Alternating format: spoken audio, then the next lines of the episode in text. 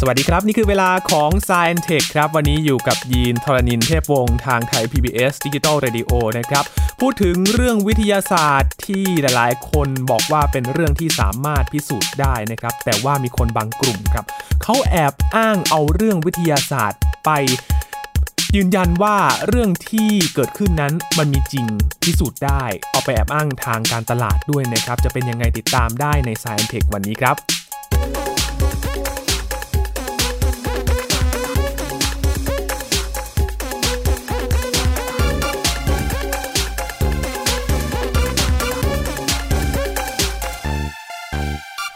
พูดถึงวิทยาศาสตร์แน่นอนอย่างที่เราบอกไปนะครับว่าเป็นเรื่องที่สามารถพิสูจน์ได้ มีหลักฐานที่ชัดเจนมายืนยันได้ว่า สิ่งที่เกิดขึ้นเนี่ยมันเป็นไปตามหลักวิทยาศาสตร์ครับแต่ว่ามันมีกลุ่มคนกลุ่มหนึ่งครับเขาเอาผลประโยชน์จากเรื่องวิทยาศาสตร์นี่แหละครับไปแอบอ้างเอาไปใช้ในกลยุทธ์ทางการตลาดแล้วก็เอาไปดึงดูดทำให้คนอาจจะหลงเชื่อได้นะครับเขาเรียกว่า วิทยาศาสตร์จอมปลอมครับ เป็นยังไงวันนี้คุยกับอาจารย์บัญชาธนบุญสมบัตินะครับ สวัสดีครับอาจารย์ครับ สวัสดีครับยีนครับ สวัสดีครับท่านผู้ฟังครับ เขาถึงเอาเรื่องวิทยาศาสตร์เอาไปแอบอ้างได้เลยเหรอครับอาจารย์ ครับ คืออย่างนี้ฮะ ตัววิทยาศาสตร์แล้วก็ทราบว่าปัจจุบันเนี่ยนะครับ มีการเรียกว่าทดสอบด้วยการทดลอง หรือว่าการใช้งานจริงครับนะครับ จนกระทั่งมีความน่าเชื่อถือขึ้นมาในหลายมิตินะครับหลายเรื่อง ดังนั้นถ้าหากว่ามีใครนะครับที่หรือกลุ่มไหนนะครับ กลุ่มคนที่อยากจะขายผลิตภัณฑ์หรือขายความเชื่อนะครับ บางอย่างเป็นบริการก็มีขายความเชื่อขึ้นมาแหละครับก็เรียกว่าวิทยาศาสตร์นี่ก็เป็นข้ออ้างข้อหนึ่งที่อาจจะมีพลังอืมนะครับอันนั้นก็เป็นเป็นเหตุผลอยู่เบื้องหลัง แต่ถ้าเกิดว่าอยากจะดูภาพรวมก่อนนะครับยีนคือบางครั้งสิ่งที่เชื่อกันไม่ถูกต้อง หรือว่าถูกบ้างผิดบ้างเนี่ยนะครับครับก็อาจจะไม่เกิดจากการหลอกลวงแท้ๆนะครับผมขอแบ่งเป็นสัก 4 อย่างได้ไหมครับ ก่อนอื่นเอาภาพใหญ่ก่อนนะครับครับก่อนที่จะไปที่เรื่องของกลยุทธ์การตลาดของไอการที่ใช้ปลอมๆอะไรแบบนี้นะครับครับของปลอมๆอันแรกนี่เป็นการเข้าใจวิทยาศาสตร์แบบผิดๆ นะครับอืมคืออาจจะเป็นการที่ไม่เข้าใจคำคำศัพท์บางคำแล้วเข้าใจครับความหมายไม่ผิดไป หรือว่าเป็น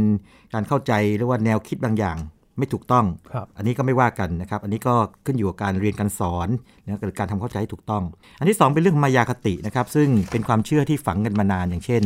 เรื่องลิ้นเนี่ย ในส่วนต่างๆเนี่ยมันรับรสชาติต่างกัน ยินเคยได้ยินไหมที่เรียกว่าหวานติดปลายลิ้นอะไรอย่างเงี้ยนะฮะเคยยินคำนี้ไหมฮะครับนะครับแล้วก็เคยมีอยู่ช่วงหนึ่งซึ่งคนเราเชื่อว่าตุ่มรับรสลิ้นเนี่ยนะครับแต่ละส่วนเนี่ยเช่น รับรสหวานเนี่ยอยู่ปลายลิ้นรสขมอยู่โคนลิ้นครับนะครับ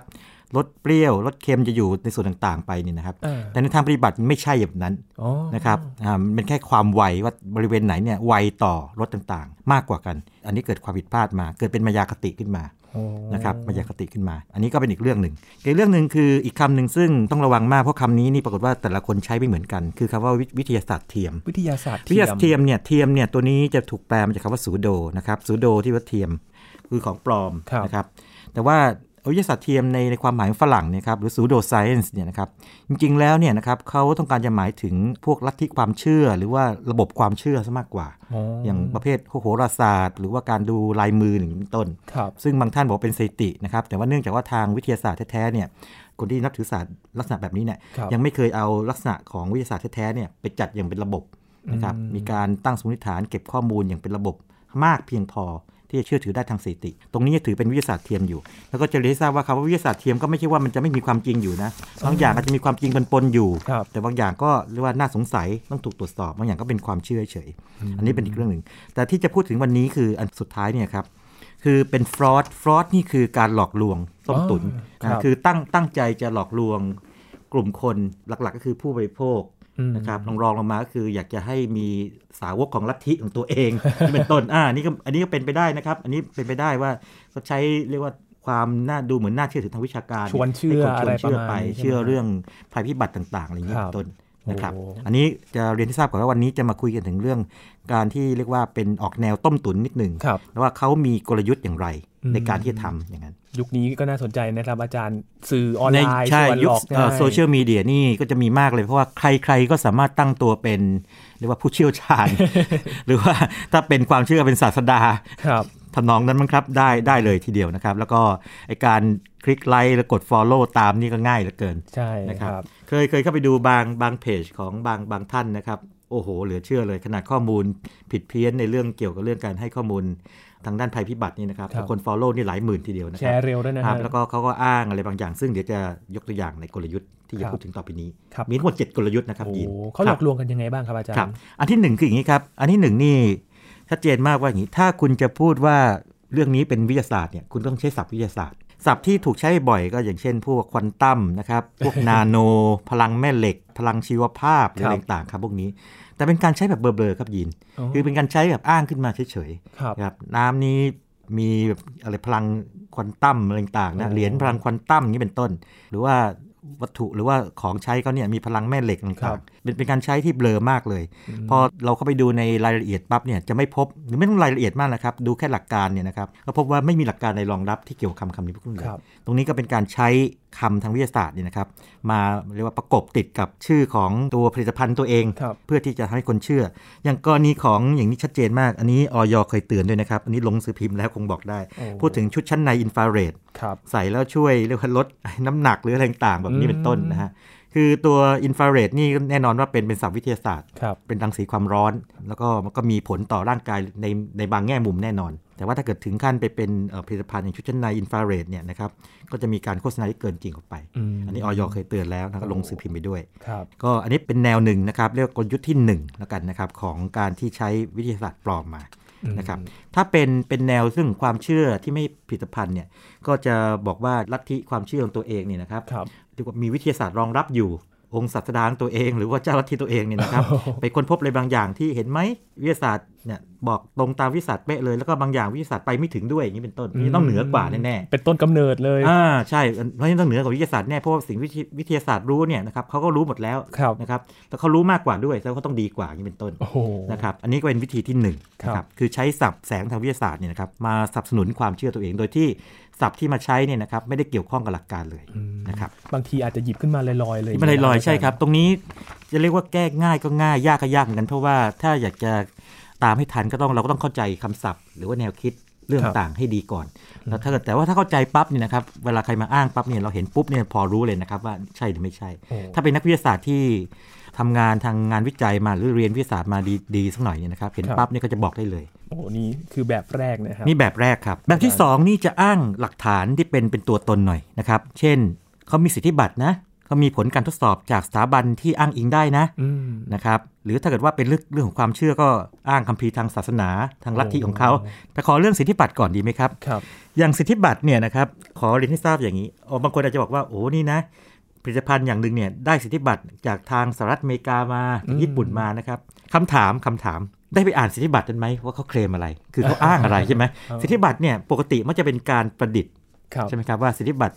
ผลิตภัณฑ์ชิ้นนี้ หรือกระบวนการแบบนี้เนี่ยหรือผลิตภัณฑ์ชิ้นเนี้ยมีองค์ประกอบอะไรบ้างครับขั้นตอนทำมาอย่างไร กระบวนการผลิตนะครับหรือกระบวนการหนึ่งๆเนี่ยมีขั้นตอนอย่างไรอืมแต่สิทธิบัตรเนี่ยอาจจะไม่ได้ครอบคลุมหรือมักจะไม่ได้ครอบคลุมคุณสมบัติ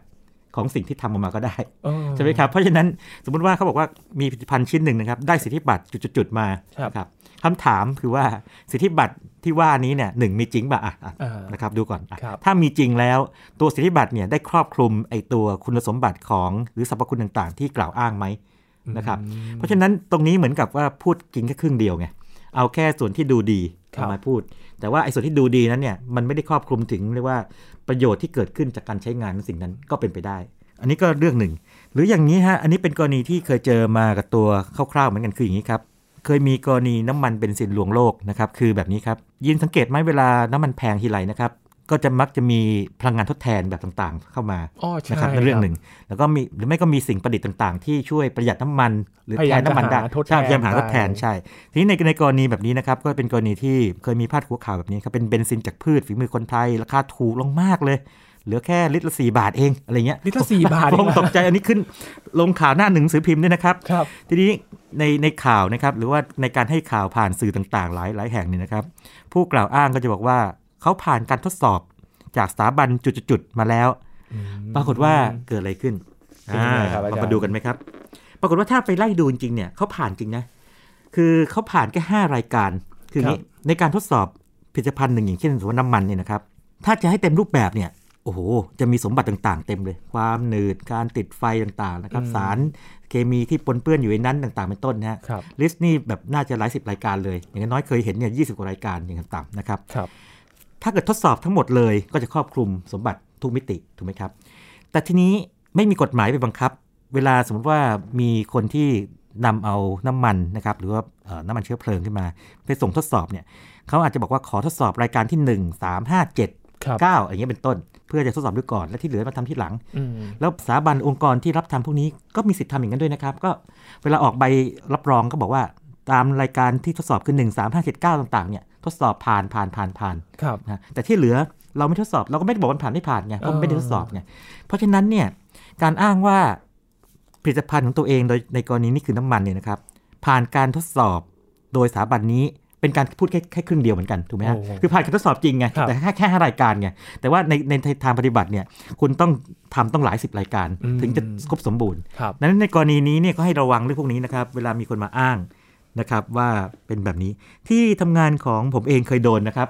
เป็นอย่างนี้ที่มีด้วยเหรอ m t e c h นี่เลยครับเคยโดนอันนี้อ้างได้เลยนะครับ คือมีกรณีของเหรียญควอนตัมนะครับเขาเรียกเหรียญพลังจักรวาลควอนตัมเขาส่งมาทดสอบโอ้โหเหรียญควอนตัมนี่บอกไว้ก่อนนะฮะเป็นเป็นเรื่องเรื่องที่เข้าข่ายหลอกลวงครับนะครับเพราะว่ามันมันไม่มีพลังควอนตัมควอนตัมเลยนะแต่มันมีรังสีจริง คือคร่าวๆคือเป็นเป็นเหรียญออกสีดำๆนิดนึงนะครับแล้วก็มีลวดลายต่างๆ อยู่บนเหรียญนะครับแล้วพอถ้าเราเอาเครื่องตรวจจับกำมะถันรังสีเนี่ยไปจับดูปรากฏว่ามันทำงานด้วยแหละเออคือ มีการมีรังสีส่งออกมานะครับ ก็แสดงว่าในในเนื้อเหรียญเนี่ยมีสารกัมมันตรังสีอยู่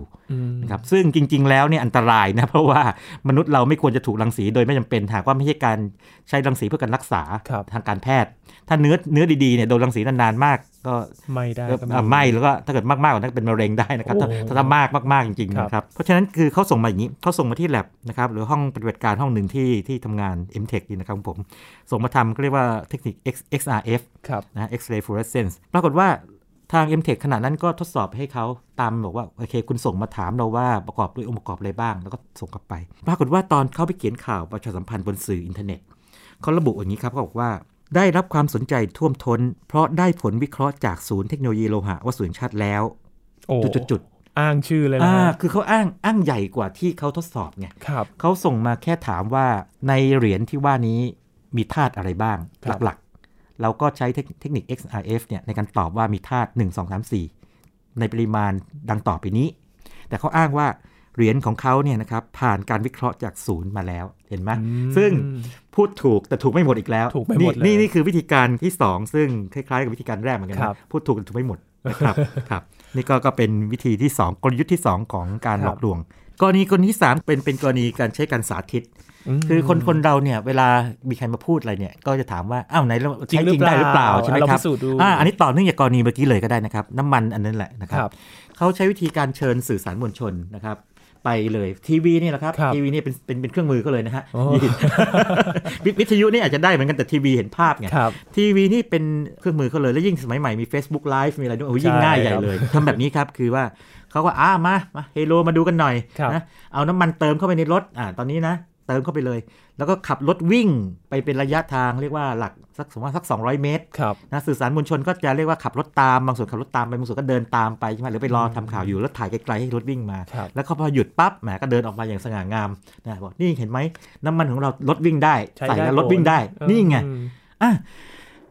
มาดูกันหน่อยรถวิ่งได้ไหมใช่วิ่งได้วิ่งได้ไหม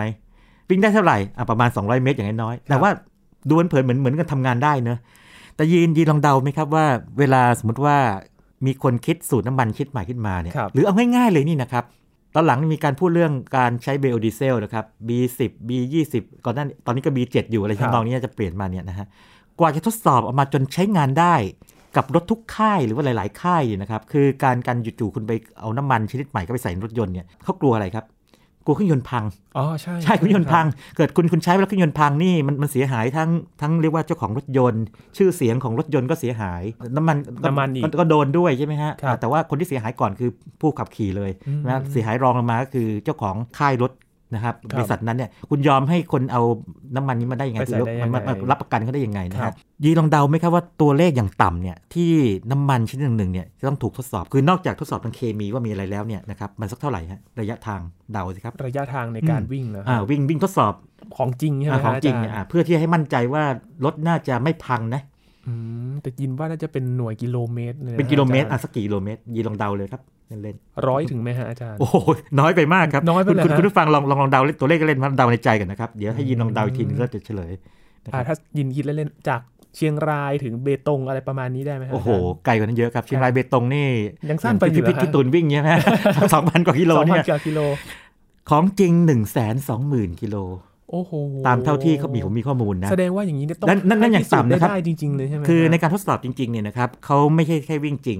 ก่อนวิ่งจริงเนี่ยเขาจะเรียกว่ามีไดนาโมมิเตอร์คือครับเอาเครื่องเนี่ยไปอยู่บนแท่นทดสอบ แล้วก็ให้เครื่องเดินไปครับคือเหมือนกับทดสอบว่าถ้าน้ำมันไปอยู่ในเครื่องแล้วเนี่ยแล้วเครื่องมันเดินไปโดยที่ยังไม่ต้องไปใส่ในรถจริงเนี่ยนะครับเครื่องจะเป็นไรไหมแต่ว่าแค่นั้นไม่พอรถจริง ๆ ที่มีเครื่องนั้นก็ต้องถูกทดสอบก่อน แล้วอย่าลืมว่าถ้าเราต้องการทดสอบจริงๆเนี่ยโอ้โห กับค่ายรถต่างๆ มากมาย เพราะฉะนั้นกว่ากว่าแล้วก็น้ำมันจะออกมาได้นี่ไม่ธรรมดาไม่ไม่ไม่ง่ายนักนะครับ อันนี้เป็นตัวอย่างที่ที่ชัดเจน ทีนี้กลับไปที่เรื่องการสาธิต การสาธิตว่าน้ำมันชนิดใหม่หรือว่าเชื้อเพลิงชนิดใหม่เนี่ยใช้งานได้แล้วก็วิ่งไปสักพักหนึ่งแล้วก็แห่ตามกันไปถ่ายคลิปถ่ายวิดีโอมาเนี่ยนะครับหรือถ่ายภาพมานี่นะครับครับมันเป็นการเล่นปาหี่ไงโอ้แบบนั้นคือปัดตกไปเลยนะฮะปัดตกไปเลยครับคือคือใช่มันวิ่งได้แต่ถามว่าถ้าวิ่งไปอีกสักแสนสองกิโลเนี่ยจะเป็นไงครับบางทีอาจจะไม่ถึงแสนสองอะไอ้สักหกหกเจ็ดร้อยกิโลอาจจะเครื่องอาจจะพังแล้วก็ได้อืมใครจะไปรู้ใช่ไหมครับครับ เพราะฉะนั้นให้ให้ระวังเรื่องการสาธิต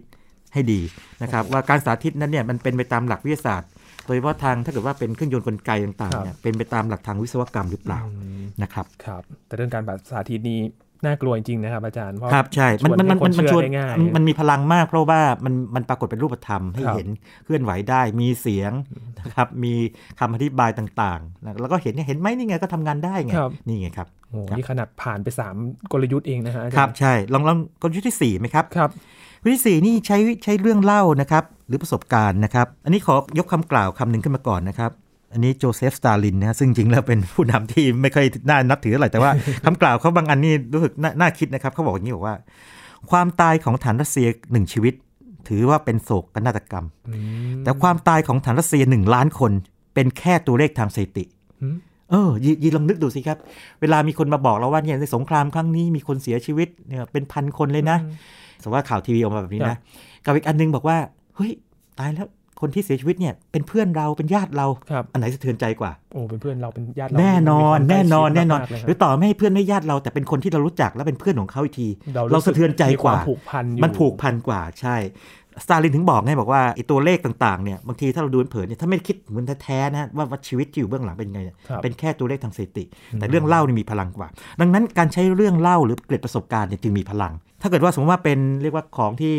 เอาถ้ายกตัวอย่างนี้เลยก็ได้ รักษาโรคบางอย่างได้ครับยิ่งโรคที่คนต้องการมากๆ ไม่ว่าจะมะเร็งอะไรก็ตามนี่นะคครัรับบแล้วใช้เรื่องเล่าจากคนที่ใช้เรียกว่าสารเคมีบางอย่าง สกัดมาจากอะไรก็ตามนะครับ ใช้แล้วได้ผลมาเล่าเป็นเรื่องประมาณสักเป็นชั่วโมง ให้คนฟังผ่านสื่อต่างๆนะครับสมัยใหม่สามารถทำด้วยตัวเองได้ครับนะครับแล้วเกิดการขยายผลขึ้นมาเนี่ยจะมีพลังมากเลยโอ้เพราะว่าคนก็จะบอกนี่ไงเห็นไหมเขาทำสำเร็จไงอืมแต่คำถามคืออย่างนี้ยิ่งถ้ามันเป็นเกี่ยวกับสารเคมีหรือว่ายาหรืออะไรก็ตามที่เกี่ยวกับร่างกายมนุษย์นี่นะครับโอ้ในทางการแพทย์นี่จะว่าไปแล้วนี่ยิ่งผมเองไม่ผู้เชี่ยวชาญด้านนี้นะ แต่ถ้าให้เดานี่นะครับ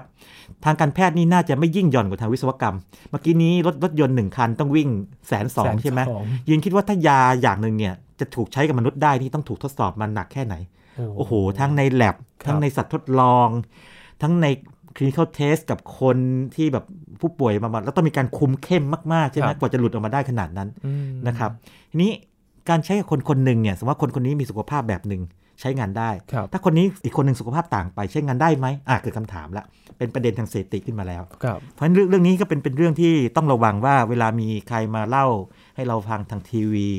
สื่อต่างๆเนี่ยนะครับครับเป็นเรื่องเล่านี่ก็ฟังไว้ว่าโอเคสำหรับคุณสำเร็จแต่อยากจะถามว่ามีเงื่อนไขอื่นล่ะคนอื่นล่ะจะสำเร็จไหม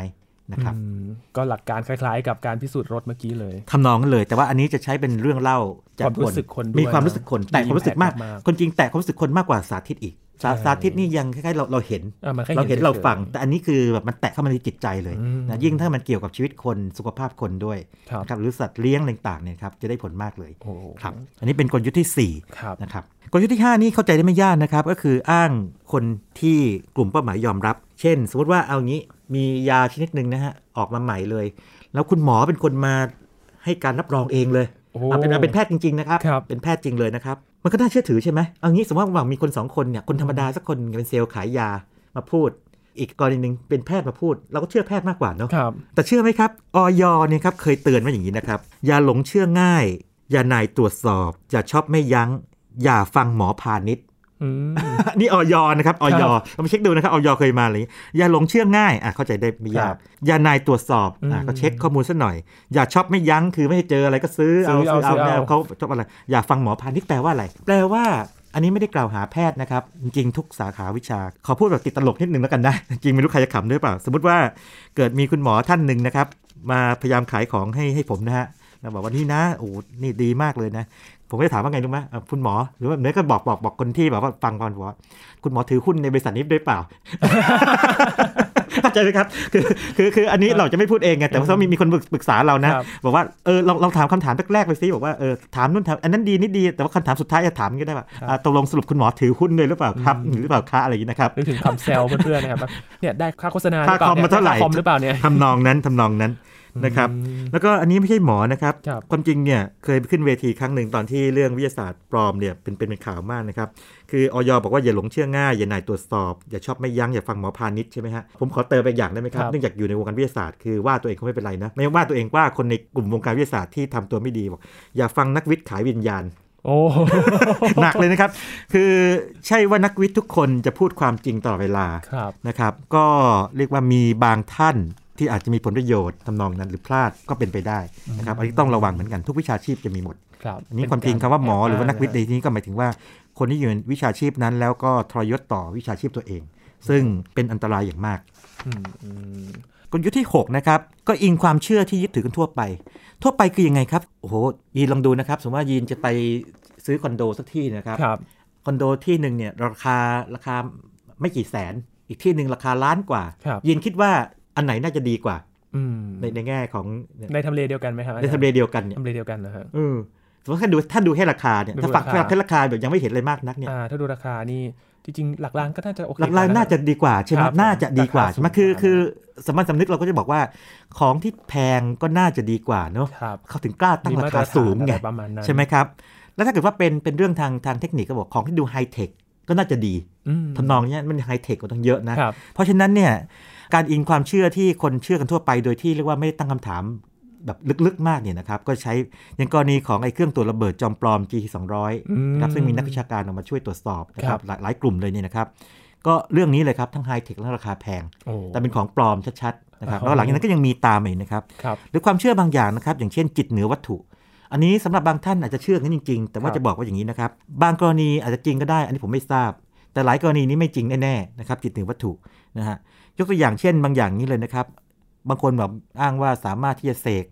ของเข้าท้องได้เงี้ยอืมนะครับ ผมก็ไม่ปฏิเสธนะว่าโอเคอาจจะจริงไม่จริงแต่ผมถามว่าอย่างนี้บอกว่าเอ๊ะถ้าเกิดสามารถเสกของเข้าท้องได้เนี่ย ท้องนี่มันเป็นส่วนหนึ่งที่มันต่อกับช่องปากเนอะครับสามารถกินเข้าไปได้ หรือหรือว่าบางอย่างก็เข้าไปทางทวารหนักแล้วเข้าไปอยู่ในในระบบในอืมเอ่อร่างกายเราได้เนี่ยทำไมถึงเปิดโอกาสให้ของมันเข้าไปในไอ้ตรงช่องนี้ได้ทำไมไม่เสกของเข้ากล้ามเนื้อไปฝังอยู่ในเนื้ออมโดยที่ไม่ยิงแบบเป็นกระสุนปืนยิงเข้าไปครับนึกภาพไหมเออแบบ คือ มันจะมีคำถามพวกนี้อยู่ตลอดเวลาว่าไอสิ่งที่อ้างมันเนี่ยเป็นจริงไหม อันนี้อันนี้ความเชื่อบางอย่างเนี่ยก็ต้องควรจะถูกท้าทายครับหากว่าพยายามที่จะมาขายเราอืมแล้วก็หรือว่าอย่างหนังสือขายดีบางเล่มเนี่ยก็มีหนังสือดีเป็นหนังสือที่เผยแพร่ความเชื่อที่ผิดเพี้ยนมากมากมายเลย ซึ่งสังคมไทยนี่ชอบอ่านมากก็มีนะครับมีมีเหมือนกันโอ้โหครับอันนั้นคือกลยุทธ์ที่6นะครับครับก่อนสุดท้ายนะครับมาอันสุดท้ายอะสุดท้ายเลยจ็ดอันนี้ผมอาจจะโดนเองก็ได้เพราะว่าจริงๆเคยโดนมาแล้วอ๋อนี่แหละครับอาจารย์ คือ หากมีใครไปตอบโต้เขาหรือว่ามีใครไปไปแฉเขาเนี่ยนะครับหรือว่าตั้งคำถามครับให้เขาตั้งคำถามวันเนี้ยแทนที่เขาจะใช้วิธีการในการที่อธิบายเนี่ยเขาใช้วิธีการโจมตีตัวบุคคลแทนอ๋อหมายถึงไม่เห็นด้วยกับฉันใช่ไหมอ่าข้อเขามโจมเขาก็จะตีลยขุดมาใช่ไหมคุณคุณเป็นผู้เชี่ยวชาญด้านนี้เหรอคุณเป็นแค่ทำงานด้านนี้คุณมารู้เรื่องอะไรเกี่ยวกับเรื่องนี้อืมคุณเป็นแค่นักปศุสัตว์คุณมารู้เรื่องอะไรเกี่ยวกับเรื่องสารเคมีต่าง ๆ อะไรครับนี้ทำนองนี้เป็นต้น นะครับคือวิธีการนี้เป็นวิธีการคลาสสิกอย่างหนึ่งคือใช้วิธีการเบี่ยงเบนประเด็นครับแล้วจริงๆ แล้วไม่ใช้กับเรื่องทางวิทยาศาสตร์นะครับ ไม่ว่าจะถกเถียงกันเรื่องอะไรก็ตามอืมนะครับที่เห็นไม่ตรงกันครับนะครับ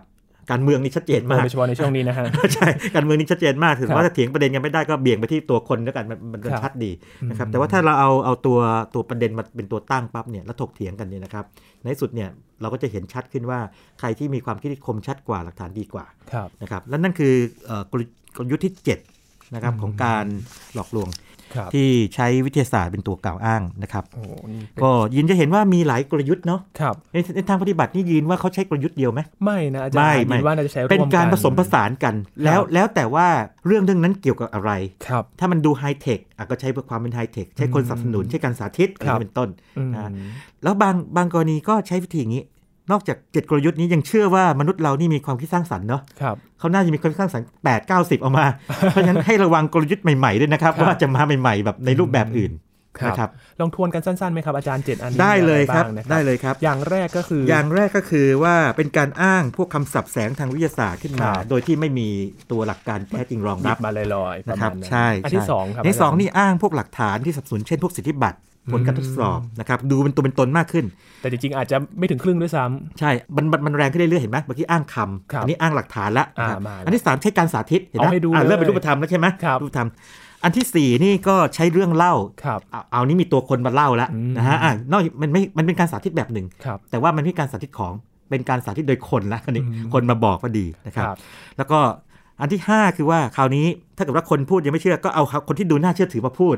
นะฮะยิ่งถ้าเป็นคนที่อยู่ในวงการวิชาการอะไรต่างๆนี่นะครับอืมแล้วก็คนมีความเชื่อเยอะมากเนี่ยนะคครัรับบพูดแล้วคนฟังเนี่ยนะครับอืมพูดแล้วน่าฟังเนี่ยคนก็เชื่อมากนะครับครับอันนั้น5นะครับ